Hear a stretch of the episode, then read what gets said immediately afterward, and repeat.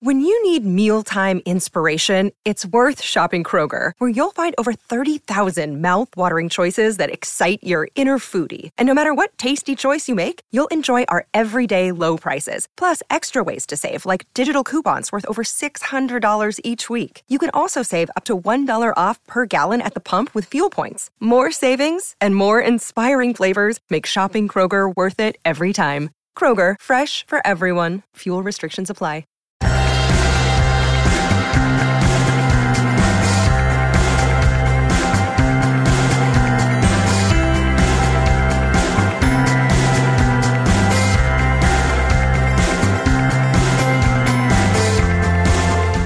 Hello and welcome to Beyond the To Do List. I'm your host, Erik Fisher. This is the show where I talk to the people behind the productivity. This week, I'm thrilled to bring back Pamela Wilson from Big Brand System. Last time she was on the show, we talked about systems and processes and collaboration, and it's been now, gosh, three years almost since she's been here. And in this conversation, we're talking about her brand new book, Master Content Strategy, and talk about creating content and the life cycle of content, creating new content, creating a lot of content when you first get started, which seems almost antithetical because you're just getting started. And we also talk about having a simple yet strategic approach for your existing or new project that you're starting when it comes to creating content for your website, what your brand is going to be, what type of content you should be creating, how quickly you should be creating it, batch processing, all this kind of stuff. So I know a lot of you out there are creating content in various different mediums. We get into that as well. So if planning and strategy and content creation is your jam, this episode will also be your jam. You can let me know what flavor later. Enjoy this conversation with Pamela Wilson.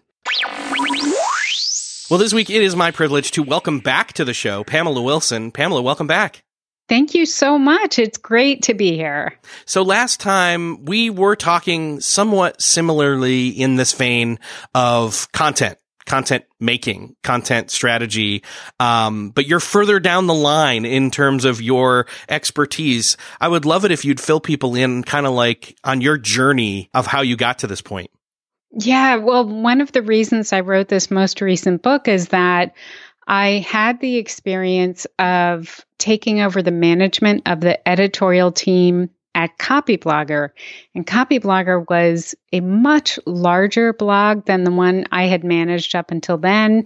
And it was a bigger audience. And it also had so much more content. And I saw this huge contrast between managing the content on a relatively young site like mine and then managing the content on this more mature site.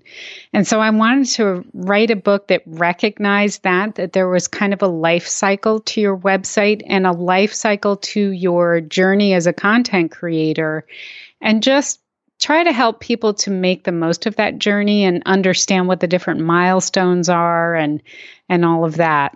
And I think if I can accurately describe uh, the audience for this podcast, those that uh, listen to it regularly aren't just coming here for the sake of productivity, but also for how to get better at, you know, strategy. That strategy is one of those things by having a plan and, you know, being flexible with the plan, but by having a plan, starting with a plan and creating content creating content that's not just for themselves, but for others, that practicing in public, that there's a lot of people out there that are listening to this and they're like, that's me. I'm raising my hand. And, uh, they want to know how to get from either doing nothing to starting, but also they want to know that if I start, that I have a, a a blueprint, a guide in place to kind of know how to move into one of those longer, more mature, consistently publishing whatever type of content, that there's longevity in the project. Does that make sense? Right. Yeah. Exactly. Yes. And that there's a plan and they sort of know how things may play out over time. Absolutely. And that was what I was trying to, I didn't see anyone else talking about this. So, when that happens, I tend to want to write a book. Mm-hmm. so um, I thought it was important. People talk a lot about content strategy in terms of rankings and um, buyers journeys and um, conversions, and all of those things are important. But I didn't see anyone talking about content strategy from the angle of you know, your website needs different things and you are going to be capable of different things at different points in your content creator journey. So that's what I wanted to talk about. And I wanted to give people some kind of a, a roadmap that they could follow. Yeah. And so you have basically, I mean, in, in the book's name is Master Content Strategy, how to maximize your reach and boost your bottom line every time you hit publish. And I'm thinking for a lot of people, they're like, okay, but don't I have to, ha- don't I have to hit publish many, many, many, many times before my bottom line starts to rise? Yes, exactly. You know, one of the things I've thought about, do you have kids, Erik? I do. Okay. So you you're going to be able to relate to this. So I've always thought that content marketing was a little bit like raising kids. So when they are newborns or even when they're toddlers, say up until, you know, 2 3 years old, you're you're just pouring all this effort into them. You're trying to give them a healthy environment, you're trying to make really smart, good daily decisions about what you feed them, how you treat them, how you interact with them. And so you you invest all this effort into your children, but you don't actually see the results of all those efforts. Mm. Sometimes for years, right? I mean, oftentimes you don't really see what kind of people they become until they go out into the world and they go off to school and you see how they deal with challenges that come up or how they interact with their friends. And that's when you start to see like all that effort that I made trying to help them share their toys like now i can see that they learned the lesson right? So and i feel like content marketing is similar like you pour a lot of effort into it for sometimes for years and you may not see the results immediately. You may not see it for a long time. So one of the things that i tried to do was to turn the lens back on your journey as a content creator because that's a journey that's a little bit easier to see the progress um, because you can see that your confidence grows. You just feel it, there's like a shorter route between your content ideas and actually getting them into some kind of form that you can publish. And so when you see that building confidence, as part of your journey, what you can do is start asking yourself to do things that are more complex. And that, of course, means that you're creating even better content. so that's one of the things that I tried to put into the book so that you could, if you're maybe you're not seeing huge bottom line results for months, but you can see the results in your own journey as a content creator. Well, and when you just get started, uh, you know, your project, your, your content, wherever it's living, um, and, and you're talking specifically about your own, owning your own site. You're not really talking like social media posts or different things like that. It's mostly yes. you owning yeah. I mean, some of what I teach you could definitely use in social media posts as well, but I think it's a larger challenge, frankly, to create really good content on your own website. And and by the way, and we didn't say this at the very beginning, but I probably should go ahead and say this. My books are really not written for people who are professional writers. They're not written for people who are like born with a pen in their hand, right? um, and writing is not the day job of the people who read my books. Um, they're creating content, but they're creating content as one of many other things that they're doing throughout their day. And they're having to kind of juggle that with their everyday work that they have to do. So they're really written with that kind of person in mind. And that's the kind of person I was when I was starting out with content marketing. I was a designer, not a writer at all. Right. Yeah. Well, and when you come from that and you start something new, and again, it's, it's your baby. Uh, one of the, again, you're not going to see the quote results right away, but you know, you might still get, you know, to follow the metaphor through, you might still get some people who notice, quote, your baby and they're like, oh, cute baby. Right. Or, you know, get yes. those, you get those comments like that. Right. Absolutely. So, you get some feedback. You get some feedback, but you don't see big, big results sometimes for a long time. So it's important to kind of keep your spirits up and to see that it is an overall journey and you just have to do it step by step building something out of scratch or, you know, over time can be an overwhelming project. So, I mean, again, you're proposing in terms of the the life cycle of what this project is, uh, to do a lot right at first, aren't you?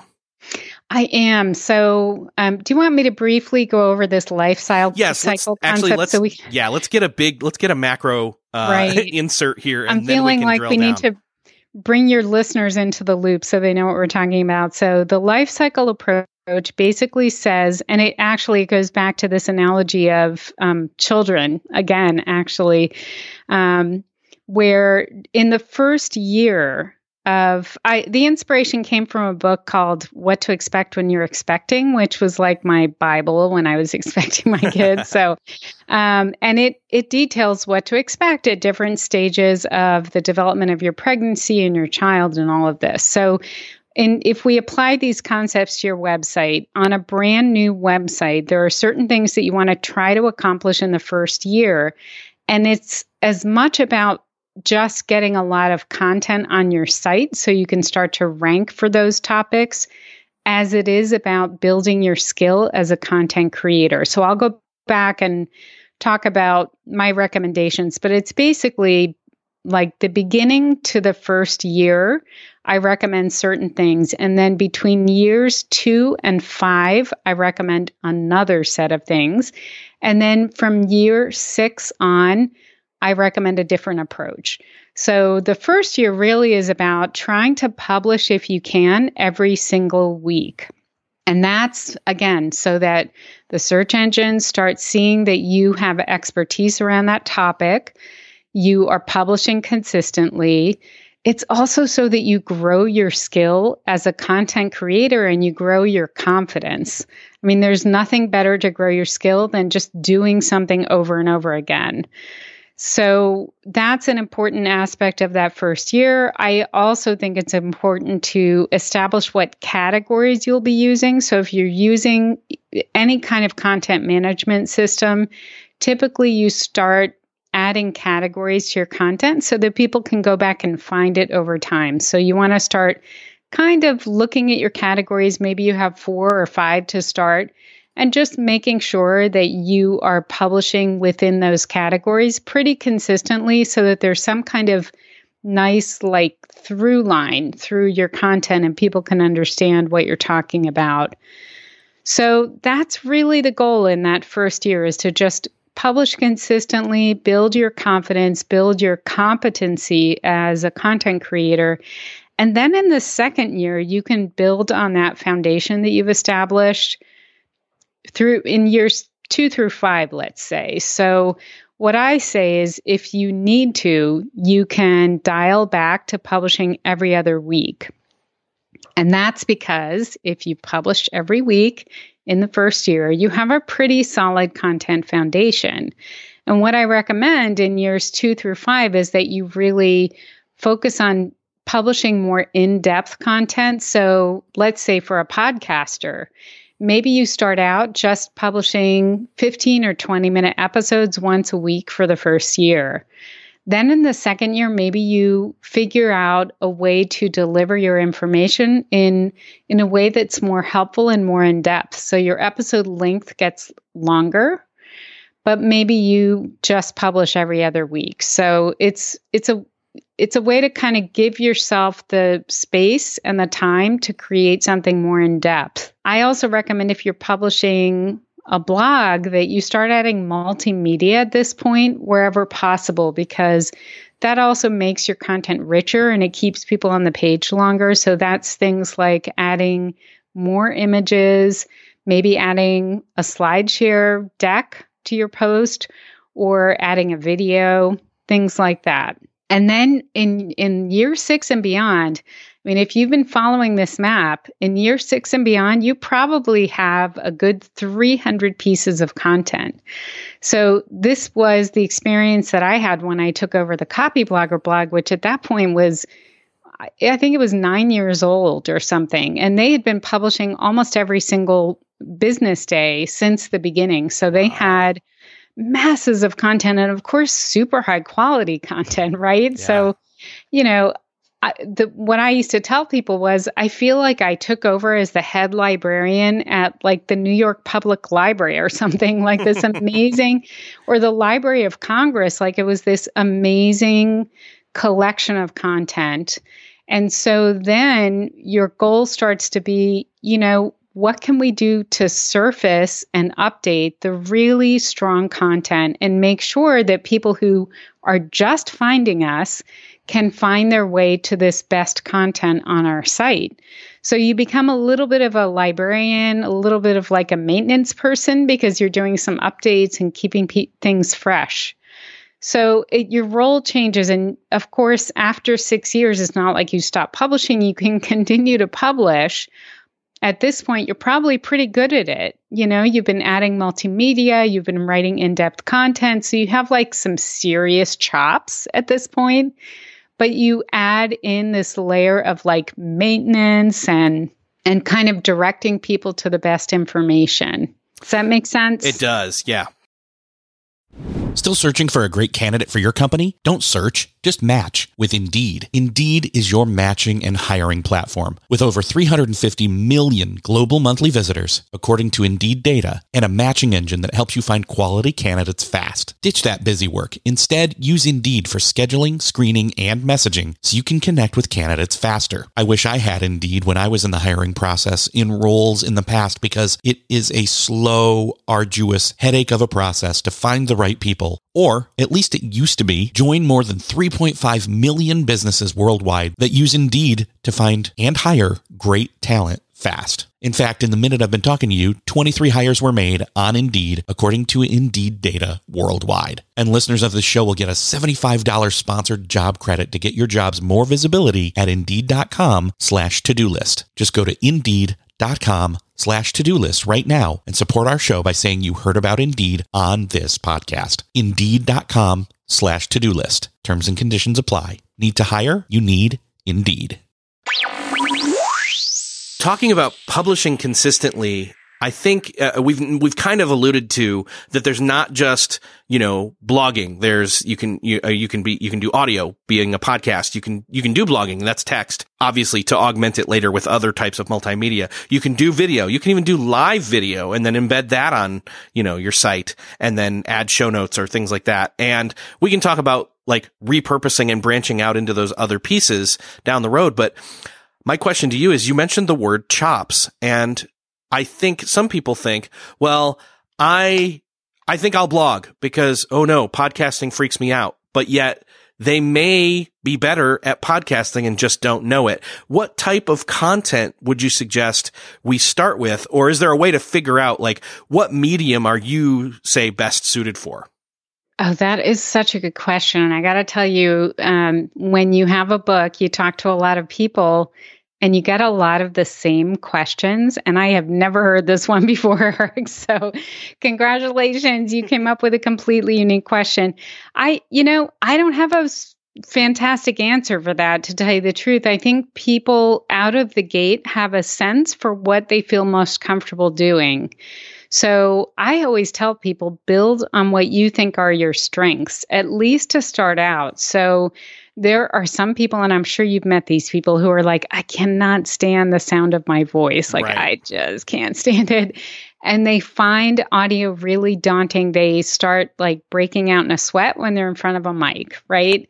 And so I would say to those people, if it if it feels deeply uncomfortable to you, just don't do it, you know?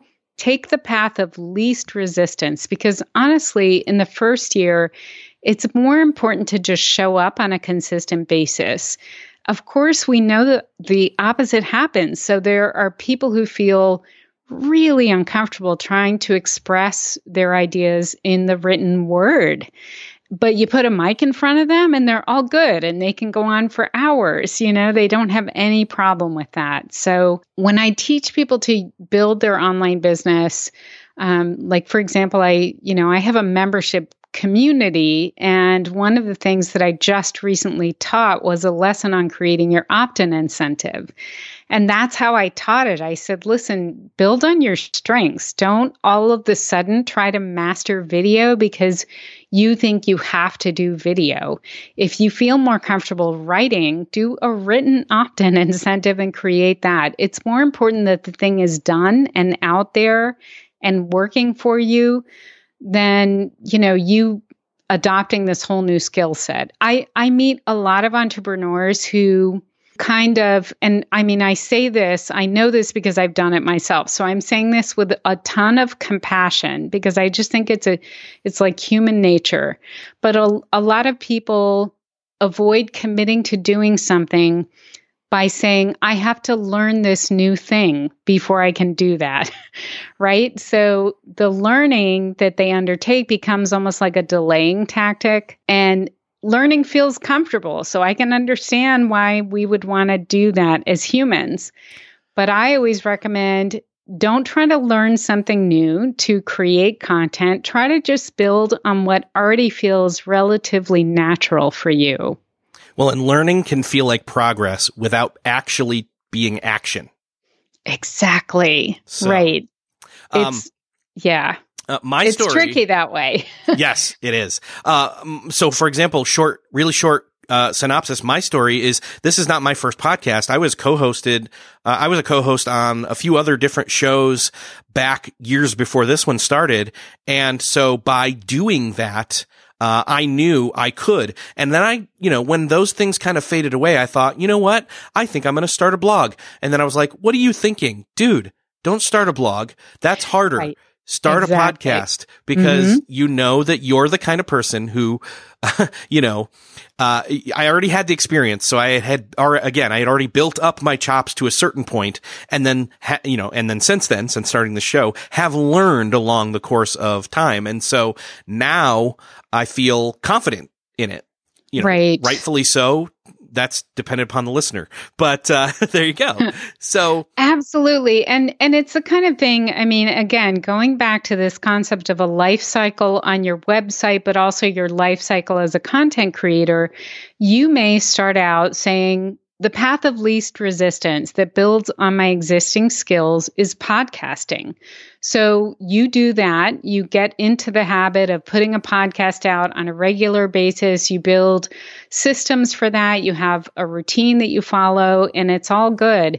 And then once you've got that under your belt and you feel 100% comfortable with it, then maybe you say, you know, I'm going to create a PDF of my show notes and offer it as an opt in incentive after every episode, something like that. So, but you don't necessarily want to do that in the first year. To me, that's something you would do in years two through 5 mm-hmm. when you've built this beautiful foundation and you feel really confident in your skills. And then it's like you add complexity after that and I think then, you know, obviously since this show is now, oh gosh, I should probably know this. We're, we're basically in year seven. So we're in wow. that long tail kind of, you know, we, we've got into, we've got into the maturity age, so to speak. Right. Well, seven year Congratulations. My seven year old's not necessarily mature, but, uh, which is funny because that is the same age as my son. Um, I, I think that then, yeah, there's other things that I can be doing. Like, for example, there's some, the, some writing things that I'm working on. There's even some, you know, transcripting. Uh, again, we, you branch out into the repurposing thing. So, so at this stage, it's like, okay, there is a consistency there. There is a confidence there. There's, uh, the content is out there. Um, and now it's it's more about what you what you can do with that. Uh, I do want to get into so you in that early stages and as you go for a while, you talk about uh, foundational content. How do you decide what that is for you? Most people create content around a topic, right? And that topic is chosen based on the kind of customer that they're hoping to attract, the kind of listener they're hoping to attract, the kind of person they want to help. So I always recommend that you go back and really try to put yourself in the shoes of that person and understand what their challenges are and what obstacles they're facing and what you can do to help them. So you've, I'm sure you have heard this before, but maybe your listeners haven't.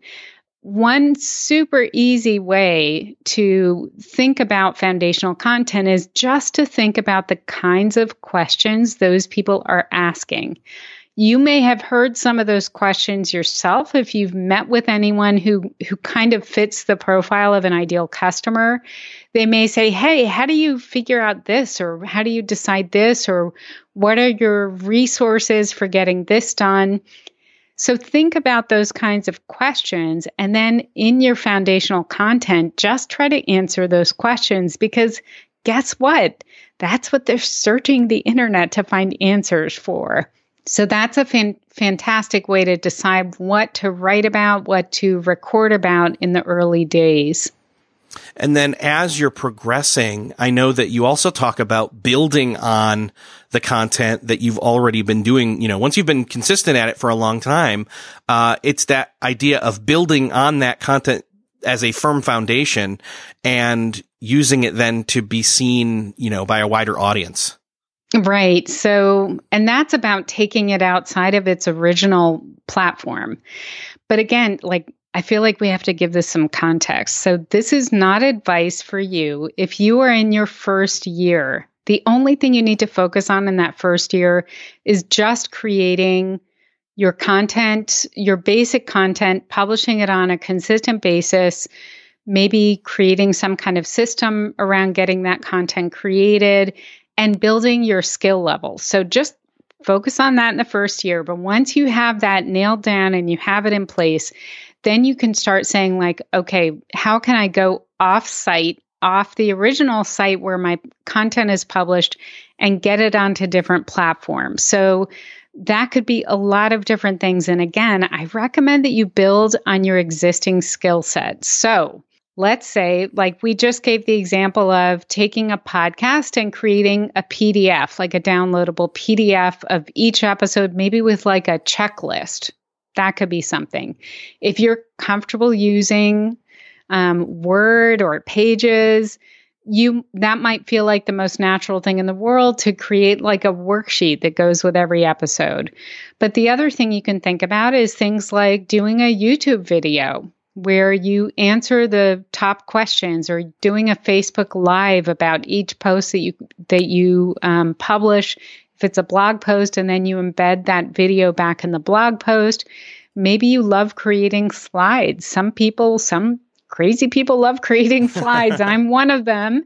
And maybe putting together a SlideShare that you put back on the blog post or back on the episode page and then you embed it on LinkedIn, for example. So it's just, it's reaching out outside of the originating platform and getting your content into different places, but not all of them at once. It's the idea is to build on your existing strengths and just explore one platform at a time so you don't overwhelm yourself. We don't want we don't want to build your to-do list and make it so long that it feels really daunting and then you end up you just stop publishing. I mean, that would be the worst thing, right? So, it's doing it gradually so that you're just giving yourself little challenges to do a little bit more as your confidence grows. Getting back to the reason behind having this strategy in place, especially if you're in the early stages, the getting started stage, or, or say you've been around for a little while producing content and you're moving into these other stages, is that you don't overwhelm yourself. You don't bite off more than you can chew. You don't say, I'm going to repurpose this one new piece of content or even older pieces into like 20 different things all at once. Though I know there are people out there who are like, I can handle that. And I'm like, sure you can. I'm sure you can, but like most people need to again move into the next phase without having it be a, a, million mile long checklist of things to do. And by having this uh, scaling strategy, they can step each way through the process and not, um, again, overwhelm themselves and then completely quit. Exactly. Right. And that would be the that's the worst thing. And I see that happen all the time and you know, I have to say I think part of the issue is just that we we are operating in this environment on the internet where it is so easy to see what everyone else is doing. And it's so easy to feel like, you know, I'm not doing enough because look at this other person who's doing these seven things, you know? Um, even and I'm people, not, I'm, even people who started after you did. Exactly right. And that can feel really daunting. Um, but it's it's more important to stay consistent and build gradually and not give up. I mean, that's actually what's going to pay off. So, I mean, I I come from the era where for you to find out like to do like competitive research on what your competitors were doing, you used to have to call them and ask them to mail you a brochure, Erik. Seriously. So, but nowadays all you have to do is plug in a URL and you can see exactly what your competitors are doing and and that I mean, it's awesome and it's also very intimidating. You know, you can feel like, why am I even going to start? I should just throw in the towel before I even start. It's not worth it. So I just encourage people stay the course, realize that your development as a content creator is yours alone. And it's more important to just stay in the game and keep going because the payoff comes over time. And if you give up too soon, you'll never get to see that payoff. Mm-hmm. Well, and then for those over ambitious people who want to plan, you know, years out in advance, uh, they can do that, but they should do that more with, say, their content plan, specifically what they're going to create, whether whether it's a monthly or a quarterly or a yearly uh, kind of checklist. Exactly, and and the thing about content marketing is the best content marketing is responding to your audience members. And your audience members may shift a little bit over time, right? The kinds of issues they're dealing with may shift. So it's always good to make plans, but I always recommend that you write those plans in pencil because there's a good chance that something may come up down the road and, and you want to try to be responsive to your audience. So you may send out an email, for example, and somebody responds to an email and tells you about something that they're struggling with. Or maybe you even get a couple of emails that say the same thing I'm struggling to understand this. And, you know, you may have a piece of content planned and you may decide to push that forward to a different date and address this specific problem that came into your inbox. So, you know, make plans, but stay flexible. That's what I recommend. Yeah. Well, and even just, I think it was two or three or so episodes ago, uh, I put out the call there to the listeners and I'm, I'm still receiving emails, by the way, from this. I, I told people, uh, I'm not going to reveal what the idea is that I am working on a book about, but if you'd like to hear it, uh, you can email me and then I would ask you for your feedback. And I've gotten a number of people who uh, I have now received an email from and I have responded to the email and said, this is the title of the book or not the title, but the topic of the book. And here is my question for you. And then they've written me back like paragraphs like, oh my gosh, that is a pain point for me. Here's my, here's my bulleted list of all the different things that are wrong with that specific thing topic of book and i'm not i'm again i'm still not going to reveal it here yet. Uh, i love it. It's such a cliffhanger. So that is such a great idea. And as someone who's written a couple of books i can tell you that it is so motivating to know that all that hard work that you're pouring into your book is actually going to help people mm-hmm. because a lot of times in the early days, you're not really sure. So I think you're so smart that you've reached out and you're sharing the topic with a limited number of people and then getting that kind of feedback. I mean, that that's going to be the wind be the wind beneath your I don't know, keyboard fingers or something. It'll keep you going. Yeah. I love that. And and the other cute cool thing here, and again, and this is still an open invitation to anybody listening right now, but these are the people who have listened to the show. They've listened to, right. in to a certain point. They are tracking with me like that somebody is going to actually reach out via email after hearing the invitation is a person that I want to get to know more. It's a person who I want to help with their problems. It's a person who I want their feedback from because they've invested time listening to this show over the long haul. And I, one, really appreciate that. But two, again, I want to get their insight and how to best serve them. Right. That's such a great idea. Well, you you heard it here, folks. Yeah. So, uh, by, by, the way, I'll say uh, feedback at beyondthetodolist.com is where uh, you can email me if you're interested. Love so, it. So, one of the things that even now, as somebody who's been doing podcasting for a while, uh, I need to, uh, you know, I need to take a pause and say, hey, I need to come up with new ideas for what to do a show about new guests, new topics, revisiting old topics, bringing old guests on like yourself, bringing them back. Uh, you've got something though called the four day content creation system. I'd love to have you walk us through that. You know, this four day content creation system came about because I recognized after doing creative work for more than 30 years that my best work never happened in a single marathon session. It always happened when I spread it out over several days. So I started to realize when I was back in the early days of my own blog, trying to publish every single week, that it was much easier if I kind of assigned different tasks to different days of the week. Because then it, it became like this automated thing like, if today is Tuesday, I must be doing X, right? So it just made content creation a part of my routine. So later, what I did is I kind of wrote, wrote down the system. I shared it on Copyblogger as a guest post, actually, and it became one of their most popular posts on the blog. Um, but basically, it's it's a system where you decide what day you want to publish. So let's say you're going to publish on Wednesday. So then you back up and you start four days earlier. And on day one, you try to just write out your headline for the piece of content and then your subheads. And in your case, with a podcast, your subheads could just kind of be the different questions you're going to ask or the different sections you want to make sure you cover. And then you do that and you step away. So you don't worry about anything beyond creating that initial structure on the first day.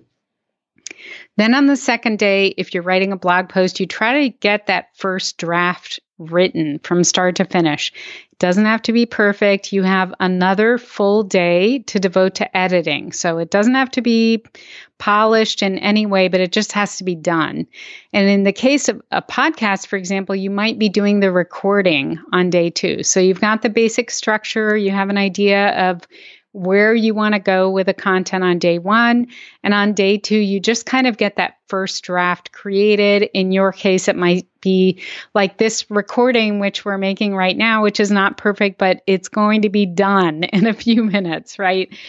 And then on day three, you're just going to devote that whole chunk of time to polishing the piece of content. So if it's written content, you'll reread it. You'll make sure it's all polished up grammatically, that it doesn't have any spelling mistakes. You'll go back and format it. So you might add bulleted lists. You might add block quotes. You want to make sure you have plenty of subheads to take people through the copy you just polish it. And in your case, you might be polishing your recording. So you put it into a final format. And then on day four, you publish it. So that's a day when you're doing a lot of promotional pushes. So you're making sure that you get it out on all the social media platforms where you're active and you're probably emailing your email list with the new piece of content. You're just out there kind of advocating for your piece of content really intensely on that first day, especially because it's like, it's a brand new piece of content. You're going to be sending out birth announcements, right? and letting people know it's out in the world. So I think when you do it this way, it never needs to feel like something that eats up all your time. You just devote little chunks of time to it over several days. And the beauty of approaching it this way is that you're able to see it again with fresh eyes several times before it actually publishes. So the kind of people that I write for aren't lucky enough to have like an editor on staff who can be a second set of eyes to listen to their content, to watch their content, to read their content. So this is a way for you to really edit your own content and see it with fresh eyes several times so that you can just continue to make it better until it's finally ready to publish. That's perfect. Yeah. And I was going to even throw in there that it, we talked earlier about chops. Well, if you can get to the point where you can go through these four days and even do more than just one piece of content that's moved through, but say on like, you know, whatever, I can't remember which day it was, day two or day three, where I was going to edit the audio. Like if I'm in that editing mode already, then going through a second or even third episode that I've pre-recorded at that same point is a great way to batch process.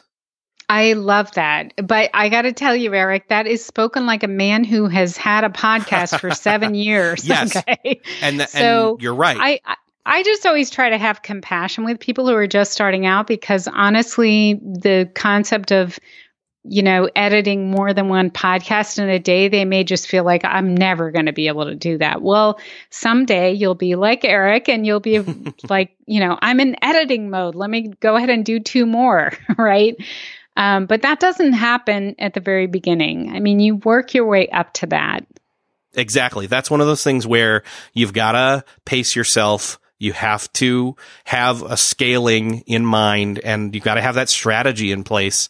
And so again, uh, I, I got to go back and say, if you can go through that four days uh, enough times to where you want to try it by doing, you know, again, keep in mind, you're doubling your, your output at that point by doing even just one more through that same time frame. Um, yes. But yeah. again, if you're publishing weekly, it can be helpful. It may be even one of those things where you try it once just so that you've got, um, a buffer to be able to go on vacation. Right. Yes. So, yeah not to be taken lightly, but definitely something to maybe consider working your way up to over time. Absolutely. I think it's something to aspire to for sure. And you'll get there if you keep going, you will get there. Pam, it, it has been awesome talking with you. I think this is really be helpful. I know the book is also going to be very helpful uh, for people that are interested. Um, where would you like for them to go to find out more? The best place to find out more about everything I do is my website, bigbrandsystem.com. And the book is right there in the menu, so they can just find it in the drop down. So they it's available in print, Kindle, Apple Books, um, Audible, like all the formats. So, nice. and I read it myself. So, if you enjoyed this podcast and you can stand to hear another five hours of my voice, you can listen to it. All lots of different formats for people to choose from. Awesome. Well, thank you so much for being here, and I'll make sure to to link all that up in the show notes. Uh, great talking with you. It was great talking with you too, Erik. Thank you so much. Well, that wraps up another episode of Beyond the To Do List. I am so thankful to be able to have talked with Pamela. I hope you got a lot out of it. I know I did, partly because I got confirmation that I'm doing things right to a certain extent, but also it brought more clarity to some of the things that I know I still need to be doing and or building or planning to build down the road. So I'm curious to where you are in your content strategy, where your hangups are. You can let me know by going to the show notes at beyondthetodolist.com slash 261. There you can also share this episode with somebody, some marketer, some content creator that you know needs to hear this episode. The share buttons are there. Hit them, share it. I have a text thread where I share specific podcast episodes with a few certain friends, and that's all we're allowed to put in that text thread. So I encourage you, maybe do that with some of your friends and throw this one in there. Anyway, I'd love to know what you think and where you're at. Again, beyond the to-do list.com slash 261. And thank you for listening. I'll see you next episode.